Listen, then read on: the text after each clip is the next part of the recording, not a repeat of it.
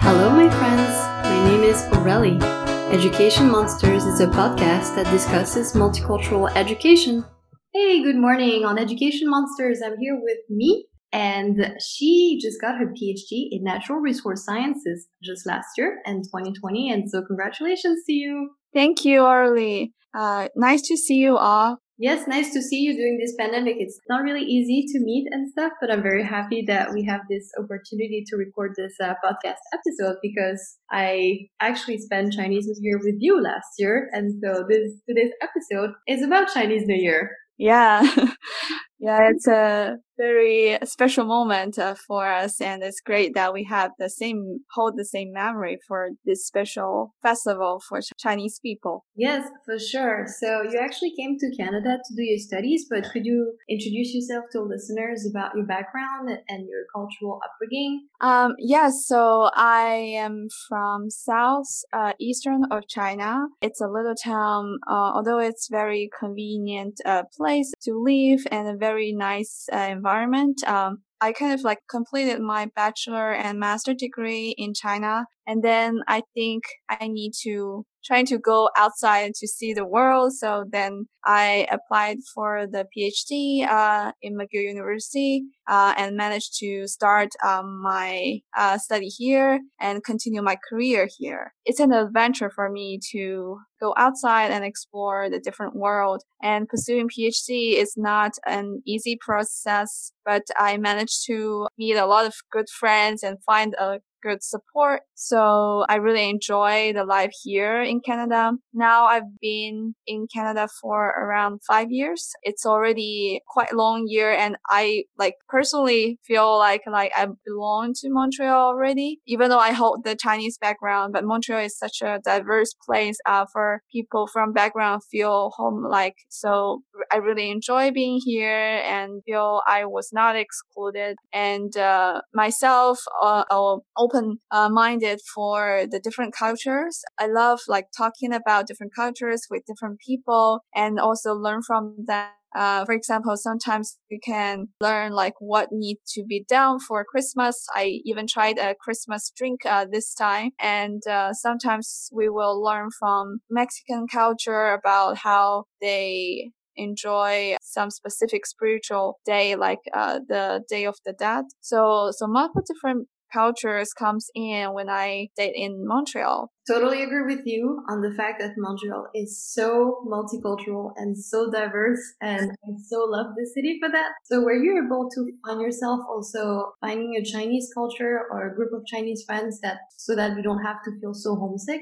Yeah, as I just said, I, I do feel that I gradually belonging to Montreal because of the diversity of this uh, city. More direct the feeling is for the pandemic when we can still go outside when we take taxi. The taxi driver you usually will say like how they enjoy the Montreal and they are usually from like multiple different uh, continents and they say that Montreal is the best. Like they, they are not like New York. They're not like the other cities. So like they're so diverse and uh, people from any places in the world can, can really enjoy the life here. Just by hearing from their experience, I could sense the friendly environment here. Of course, I will feel homesick sometimes, especially at, during the Chinese New Year, because usually this is the special moment for family to get together. Mm-hmm. So for us who study abroad, it's really a time to, to call friends and call families and to hear what's going on and even spend a remote gathering together to just alleviate our homesickness. But even that, we also trying to organize some activities in Montreal so then we don't feel so stressful. For example, as you mentioned, like last year, we organized the dumpling party. That's the when we are able to bring people in. That's a great opportunity to have in-person gathering and we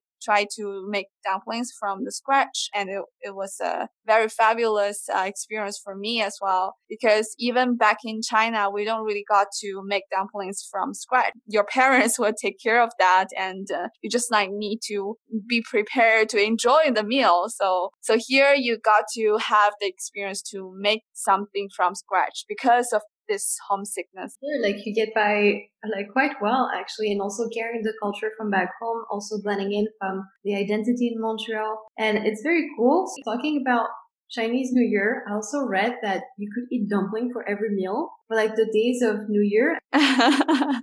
well, for us, actually, it's not true. We don't really eat dumplings all the time during the New Year, even though that's a very frequent dishes for New Year. And uh, there is uh, some difference between North and south of China. I'm from south of China, so we, in addition to eat dumplings, we will eat some other very traditional meals and sometimes hot pots is our most popular dishes for the New Year's Eve. However, dumplings indeed are really kind of a nice meal. Like even not during festival, we enjoy eating dumplings and I don't mind eating dumplings every day uh, but not every meal, but just like maybe lunch or dinner. It's just like another way of cuisine or another type of cuisine. It's just like we usually will eat rice every day. Now it changes to dumpling. Just you have some some ingredients inside the dumpling, so you can choose whichever dishes you want.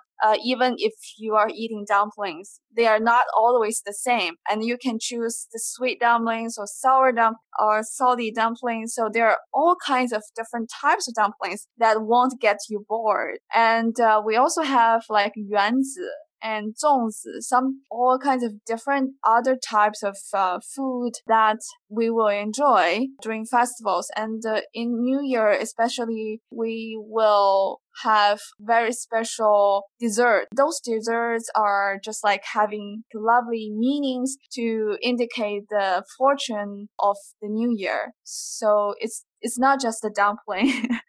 But in the north, I know that they eat dumplings a lot. For example, my husband, he's from north and I know that they eat dumplings a lot uh, and noodles a lot during the New Year's Eve. So, so they are very good at making it, even better than the people in the south. So they can make dumplings really quickly and they are all delicious. As long as it's delicious, uh, nobody will deny it. For sure. I feel like dumplings are so easy to eat because you don't require a lot of uh, utensils to eat them. You can just like eat them with like a fork or chopsticks, but like they're so easy to grab. It's not like a whole plate of spaghetti where it can just get messy. Dumplings are pretty yeah. eat and just so delicious. But so here in the West, we care about fried or steamed dumpling, but they're usually savory. We don't really hear about the sweet ones. Can you describe to us like what is it like to have the dessert dumplings and what's in there? Yeah, we we don't call it dessert dumpling because it's not like dessert like it's dry and put it there and it's not so sweety. It's just like sometimes we will try to put some like red bean ingredients uh, inside, so uh, or sesame ingredients. So those are sweet ingredients. Actually, this is just an some variation of dumplings. The sweet ones would be just uh, something to stimulate your new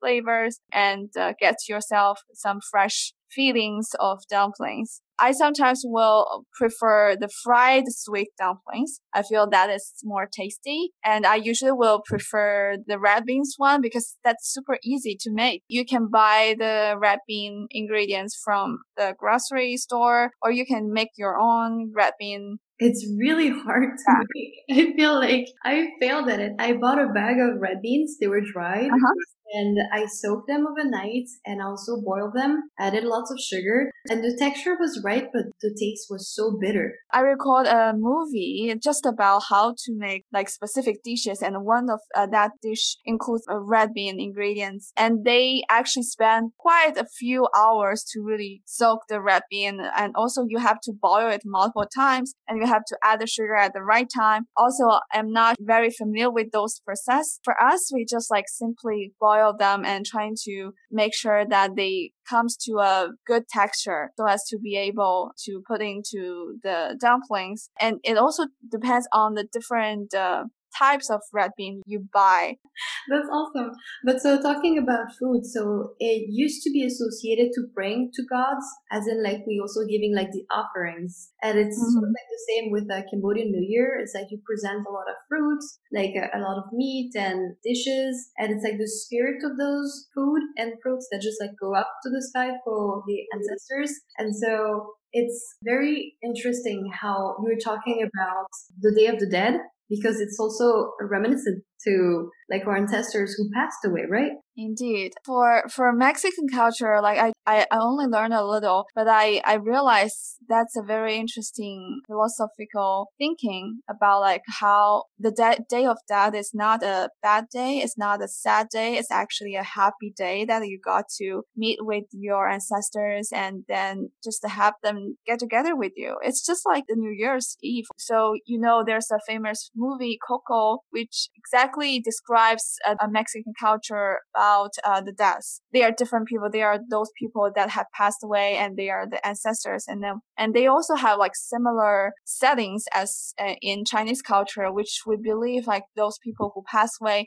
they're still in another space. And then uh, sometimes we can get connection with them. And uh, the day of death is the day for Mexican people to connect with the ancestors. They try to make it as a very happy atmosphere instead of a sad atmosphere. So they don't really avoid mentioning those people and they just want to make sure that people remember their ancestors. I feel that's a really great way to see death because usually speaking of death, people will feel scared and feels very sad. But uh, by bringing this like different uh, way of thinking, you realize it's like they may have gone to another world. We just have the hope that they can enjoy the life there same as we are.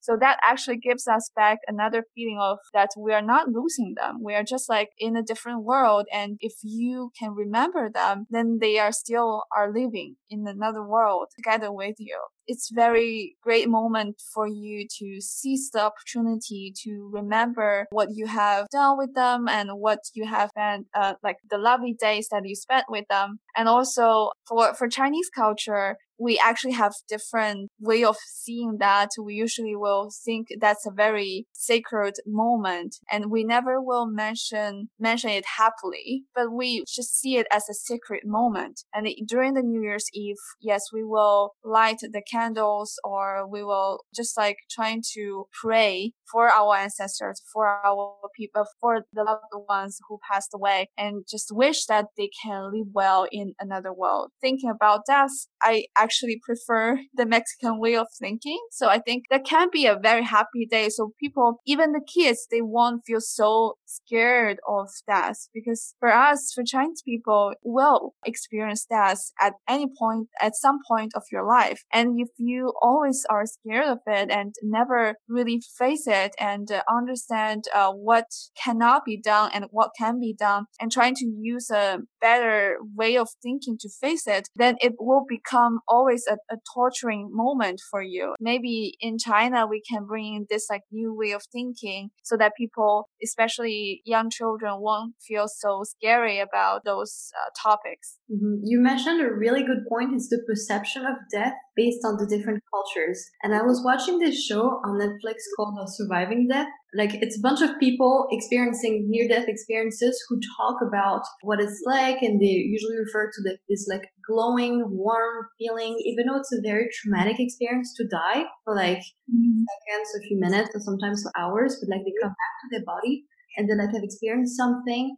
that cannot be described and it's not that our world is the world, just like it was pictured in Coco. You know, it's like we have this one perspective yeah. of the living, but like the, those beings have their own perspective as well, like from the other side. So it's not like yeah. one versus the other. It's like I'm sure they remember us the same way we remember them. And they also have this like episode about mediums and how they always like communicate with the dead. And indeed, like it seems like real that death is the physical loss, but it's not a mental loss because you still remember them and you can still communicate with them. And also as well about uh, not preparing kids to the idea of dying. And that's something I think the Western culture has implemented. It's like, oh, grandpa went on the trip instead of, oh, yeah. passed away. It's like we're hiding this from children because the instinct is to protect them from sadness and grief. But if you're overprotecting them, they're not prepared. And like one day it's going to hit and they just won't know what to do with the sadness versus Mexican culture, like you were saying, is very positive. So it's not like losing someone. It's like they're just transforming themselves.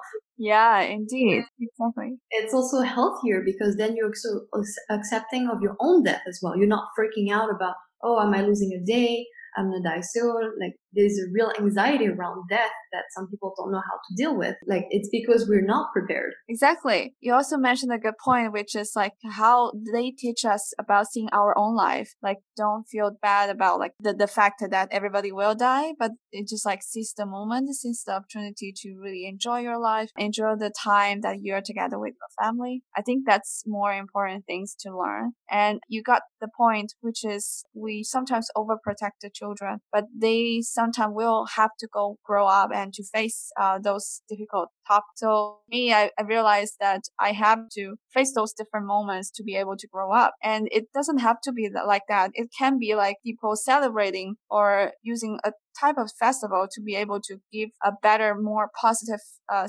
messages to children about those difficult topics. And it seems like, uh, according to that show, Surviving Death, that children are also more instinctive. So they can feel energies. They can feel when someone's talking to them and they can't really tell, oh, it's not supposed to happen. It's not supposed to be real because they don't have the same inhibitions that we have growing up. Like it's not normal to hear voices or otherwise you go to a mental hospital. But children, they just let it flow. They just let it come to them. And it's funny how some people don't lose that ability. Like they keep that gift and they transform it into like, okay, this world is not limited to this physical world that we see based on science. And it's not because we cannot prove it scientifically that it doesn't happen. It doesn't have anything to do with the religion because those people living the near death experiences and having that magical spiritual journey, we're not necessarily believers to begin with it happens to anyone and they just can't explain what happens to the brain when the brain goes dead. But like at some point, you're still like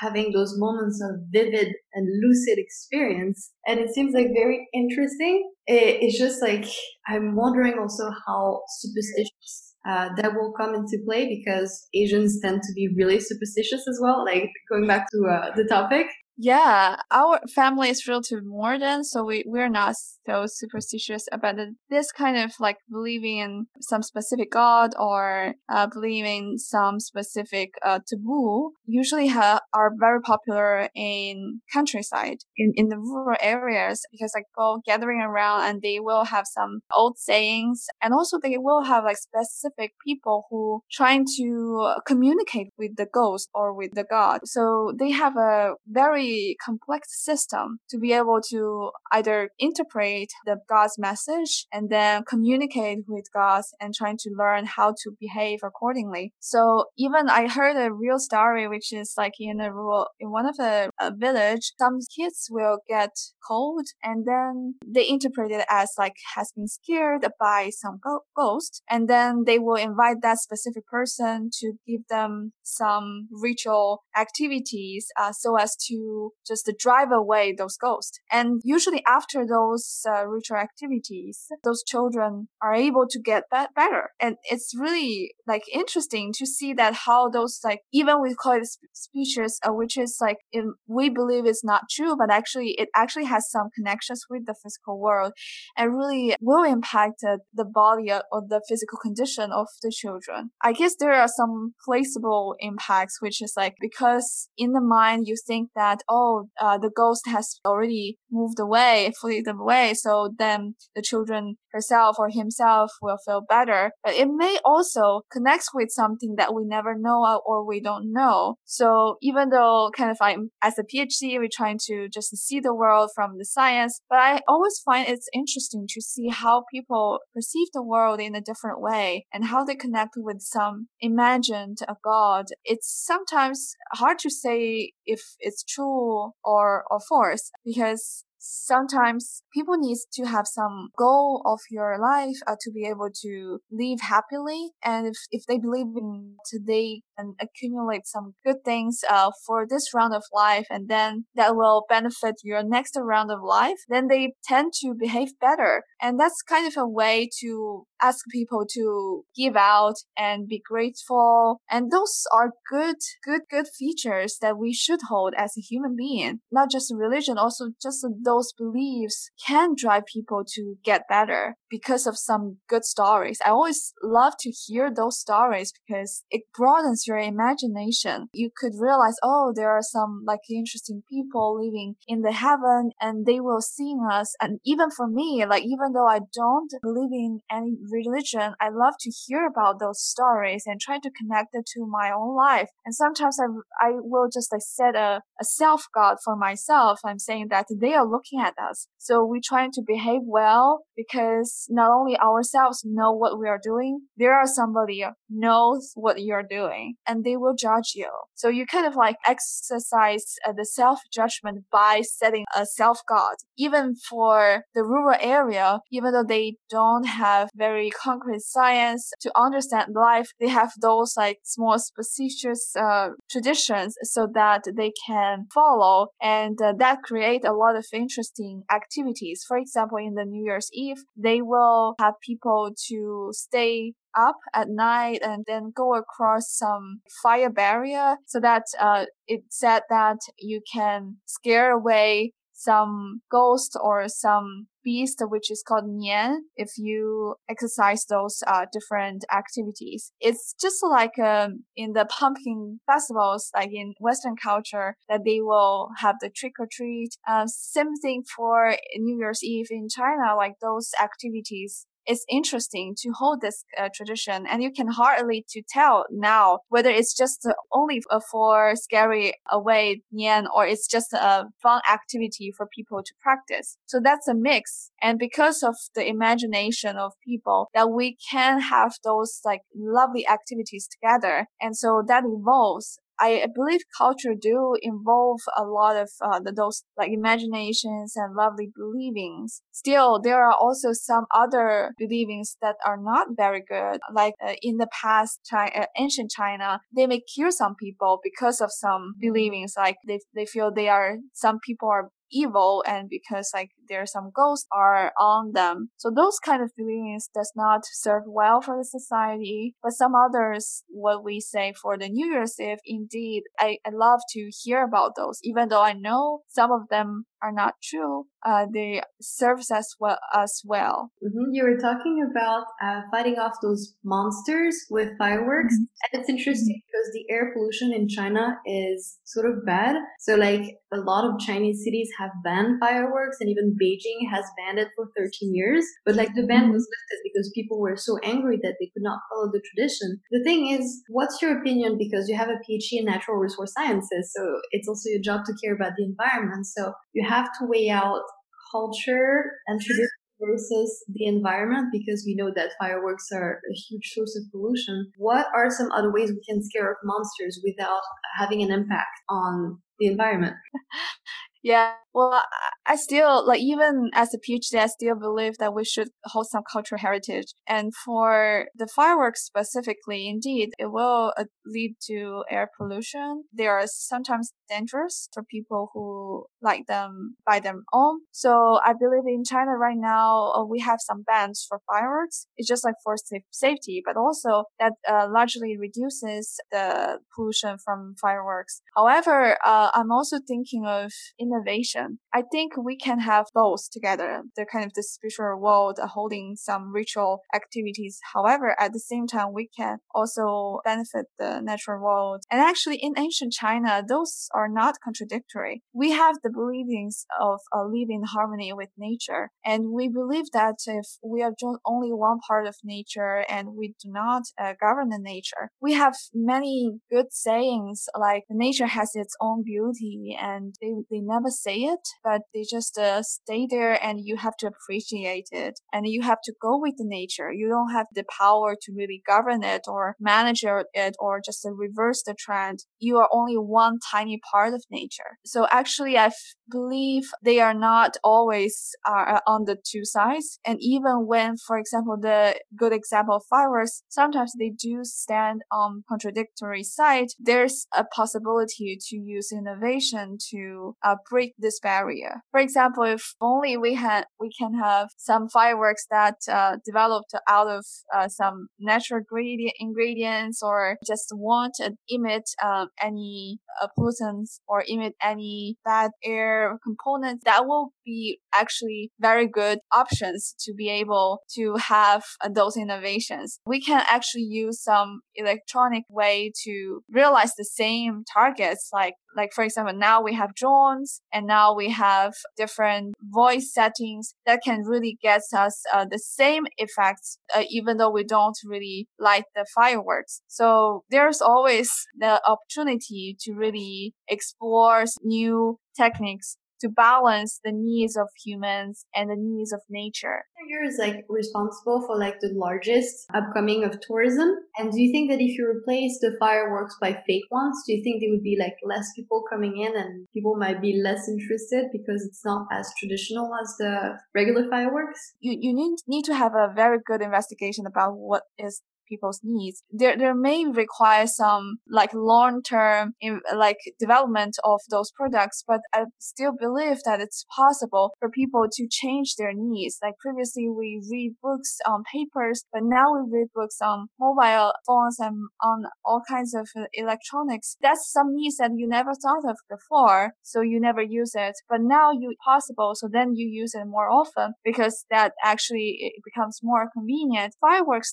are the same we have all kinds of bans in China because like lighting fireworks will be dangerous, especially for children. So then if we have those like new inter- inventions that can not only uh, create those recreational values, but also uh, reduce the safety risk, then I I believe people will go for it. To be open for change, and I feel like it was also very traditional to like gather around in the family as well. And now that everybody's like traveling and also studying abroad and not being able to make it home, it seems like we're now modernizing the way we do holidays, especially with the pandemic. We have to be flexible. And yeah. this um, thing that I read that when people are single, like they hire fake boyfriend or fake girlfriend to take home because it seems like the the fact that you gathered like the family spirit like you have to bring a date or something. And do you think that could also change? Or is that is that not even real to begin with? Uh well i never came across this uh, myself or with uh, any friends around me. But I really hear some interesting stories about that. And I think that is a very interesting way to, to see Chinese culture because like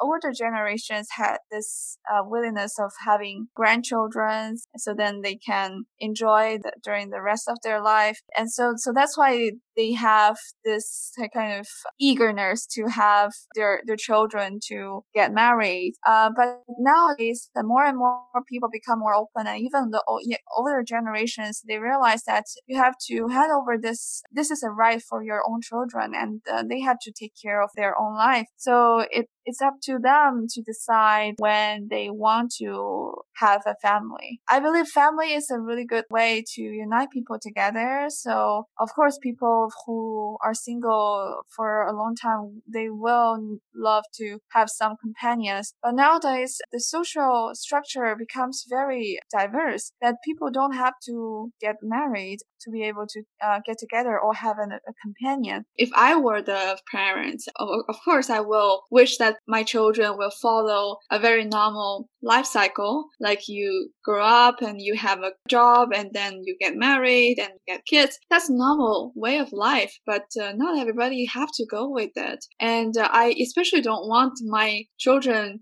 to just to satisfy me to have a fake boyfriend or girlfriend. That's just like you are cheating for the homework. Like, of course, I wish that you you get the homework done, but you don't have to cheat, right?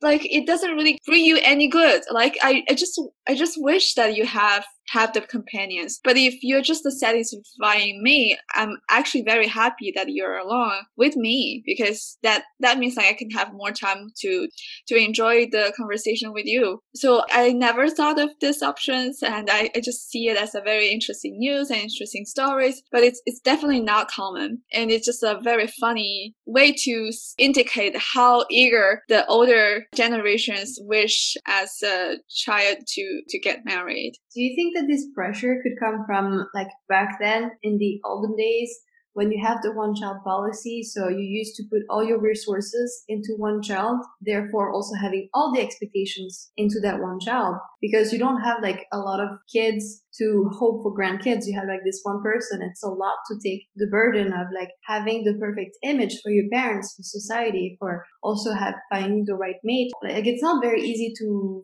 find someone. I feel like to find the right person, it takes time, it takes dedication and work, but like hiring someone feels like very easy. Yeah, that's a very interesting way to think of it. It's kind of like the instinct uh, to thrive our generations can be like, oh, you really wish to have uh, your children to have uh, kids, so then the people with my name can thrive, like the family can thrive. However, um, I, I believe that one child policy did impact uh, quite a few people, but at this uh, like new era of, of China, we have quite a few people that prefer not having kids. And I, I believe that's also some, not only just out of their, uh, like, because that we are, we have more freedom and older generations becomes more open-minded. It also relates to the whole social structure that now we have more and more people uh, willing to just uh, have companions but not kids because it's so hard to raise the kids. It's so expensive.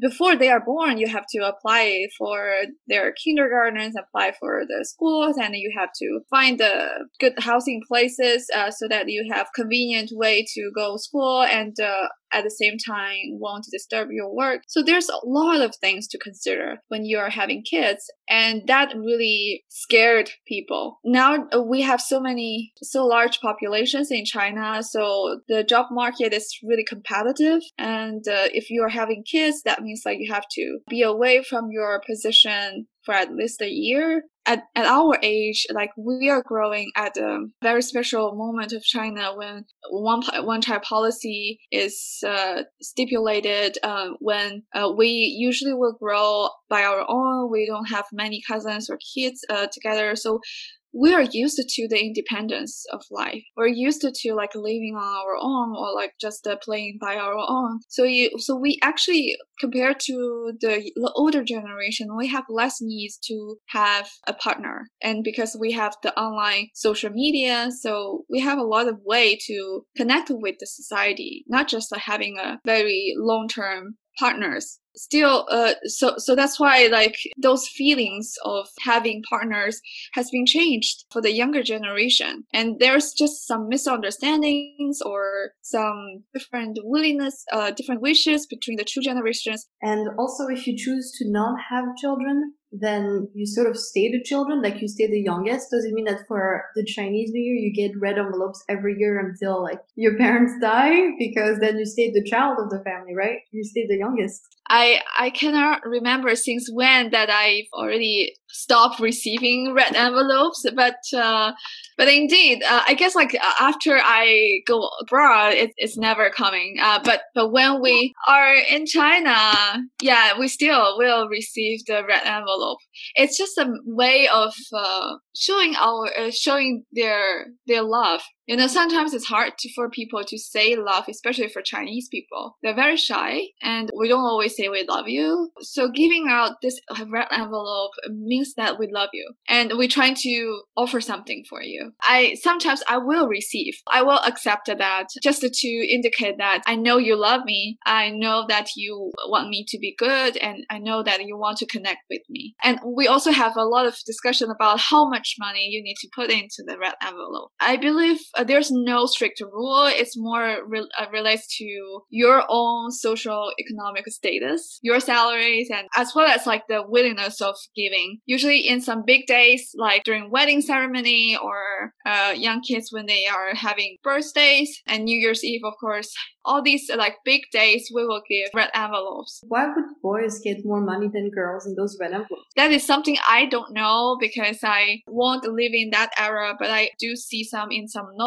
and in uh, books uh, talking about old times. And because of uh, that traditional thinking, uh, the g- gender equality thinking, so boys are always um, receive more emphasis and more more attention in the family. Mm-hmm. And what is it with uh, the color red as meaning good luck and like you're not supposed to wear black and you're supposed to decorate your house in red? Is that a tradition that you follow with you in Montreal? Yes, actually, I wear red dress in my wedding ceremony. I think that's just a way to follow my Chinese tradition, and they are beautiful. I think just like out of the religion or out of the culture background, it's just like they are beautiful, and so that's why we we prefer wearing them. I I know that here um, in Western culture, it seems like white is a more sacred color for weddings. For China, red would be a good sign of uh, luckiness and beautifulness we, we say Chinese red, right? It's just a, a very special symbol for a culture. For example, our flag is red, and, and even if you see in Olympic Games, usually the athletes from China will wearing red. So it's kind of becoming a symbol, just like a company, they will find a symbol for themselves to brand themselves. I, I think that's also same for China as a whole. Uh, it's very cool that we're talking about good luck and talking about bad luck. Why is it bad luck to like shower or clean your house or take out the garbage around New Year's Eve because like you're getting rid of the good luck? Where does that come from? Actually, it's a good way of engage people to clean the house every year. So, so during that uh, New Year's Eve, similar to the resolutions you make for New Year, like you want to have some new things as a symbol. And so getting rid of those rubbish or getting rid of those uh, old things can be a sign to embrace the new year. Before the New Year's Eve, we will do so. And then go later on, we won't do so. If thinking from the society way, maybe because at the beginning of the new year, everybody is at home and there's no so much people to keep the city. So then it's a time for people to uh, restrict it um, and trying to stay still not like having too much things that require the public service. So then it will just get us feel um, the focus of like this festivals are just for the families. We're not asking anybody to work for the whole city or whole area, even though that is required, and we can do so after the holidays. I, I believe that's one of the reasons that we do the cleaning beforehand and then do not do that cleaning during the New Year's Eve. Yeah, and how come your zodiac year is bad luck? It's not true. It's not like zodiac years is is bad luck. It's just like we believe that uh, during zodiac we have this believing like each people have a corresponding zodiac god. And on that zodiac year, that god will, will become very awake and they have like stronger power. And so they will be more tempered and it's easy for them to get angry, but it's also easy for them to get very happy. So it's like more fluctuous. It's not like always bad luck but but of course like people sometimes will focus on the bad luck so that's why they explain it like that's the time that you have to be cautious. But actually it can be a, a big fortune during your zodiac year. It just totally depends on the temper of your god at that year. We will wear some red things red underwears uh, during the zodiac year. For example myself also like wearing some red things and even just uh, buying some uh, red decorations for myself for the zodiac year. For me, it's just a way to treat out myself. Okay, so this is a special year for myself. So I need to do something for myself. Traditionally, that there indeed are some old saying and saying that, oh, the red one, you have, you can drive, scare away those tempered, uh, beast, uh, tempered god. But nowadays, we, we don't really even think of that. We just think, oh, you need to wear red. So then what kind of red things you will put on yourself and then that becomes another discussion of how to treat yourself, how to buy beautiful things uh, for yourself for this special year. Cool. And also, do you think because like now, like the new generation sort of adjusted to the Western calendar, do you think that the zodiac calendar are less taken seriously in terms of superstition because people now believe science. They also more open to the West and less traditional. I think uh, there's a mix. Um, we are taking a lot of like Western culture things. Like sometimes we also celebrate Christmas, and uh, many people during the weddings they also wear in, in white. Like that specific culture of zodiac year, we still believe in it. In it, mm-hmm. we still have a very strong feeling of it. And you know, we have the Chinese uh,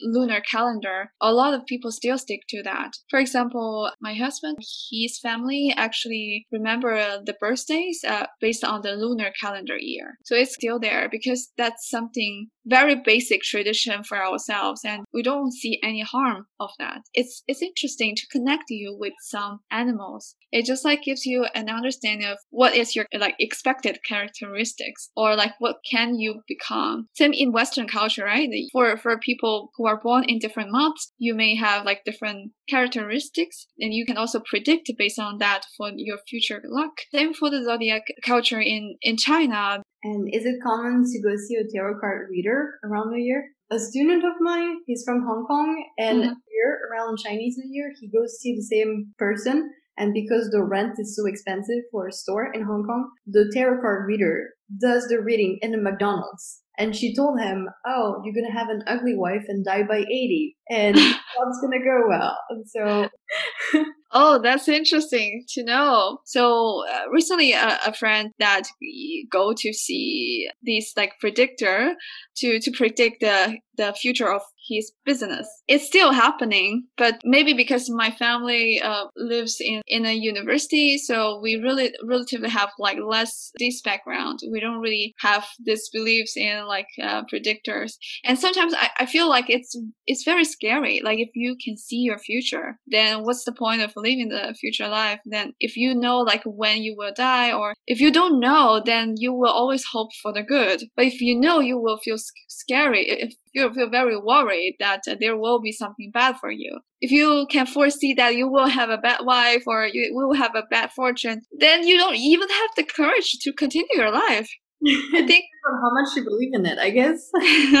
yeah. But even like what people say that will still have the impact for your life. So when they just reveal the future, even if they are true, it will still affect you because you will, and in any way that you will react to it. And no matter how you react, it may still be like that. Or because they say that, that you try to follow that rule. Like it's very subtle feelings. And I don't want others to impact my life in that way. I just want to just make my life like just write my life my, by my own. I don't want others to predict it or write for me. Thank you, me, so much for your kindness and for coming here onto this podcast do you have a last piece of advice for listeners for this Chinese New Year? Yeah, just to try a dumpling stores and to, to enjoy it. It's just like to have a warm sense of Chinese flavor. I'm very happy to have this time to share Chinese culture. And I really suggest you come to China to have a look when you have the chance and when the pandemic goes so you can know better about the Chinese culture and also find some interesting things from it. Hopefully can get your life better. Yes, that's a wonderful advice. Thank you so much again. And I hope to see you again on this podcast. Yeah. Thank you, Arlie. Bye-bye. Bye. If you love the podcast, you can check out my blog, Education Monsters. It's education-monsters.com. You can also support my project on multicultural education by donating on my Patreon page. The link is posted below. If you make a donation, you could have a shout out on my next article or podcast. You could also choose the subject of my new article or podcast. And if you need French or English lessons, meet me on the italki platform. I'll put the link below. Shoot me a message as well if you'd like to be a guest on my podcast and may today be the best day of your life. Bye.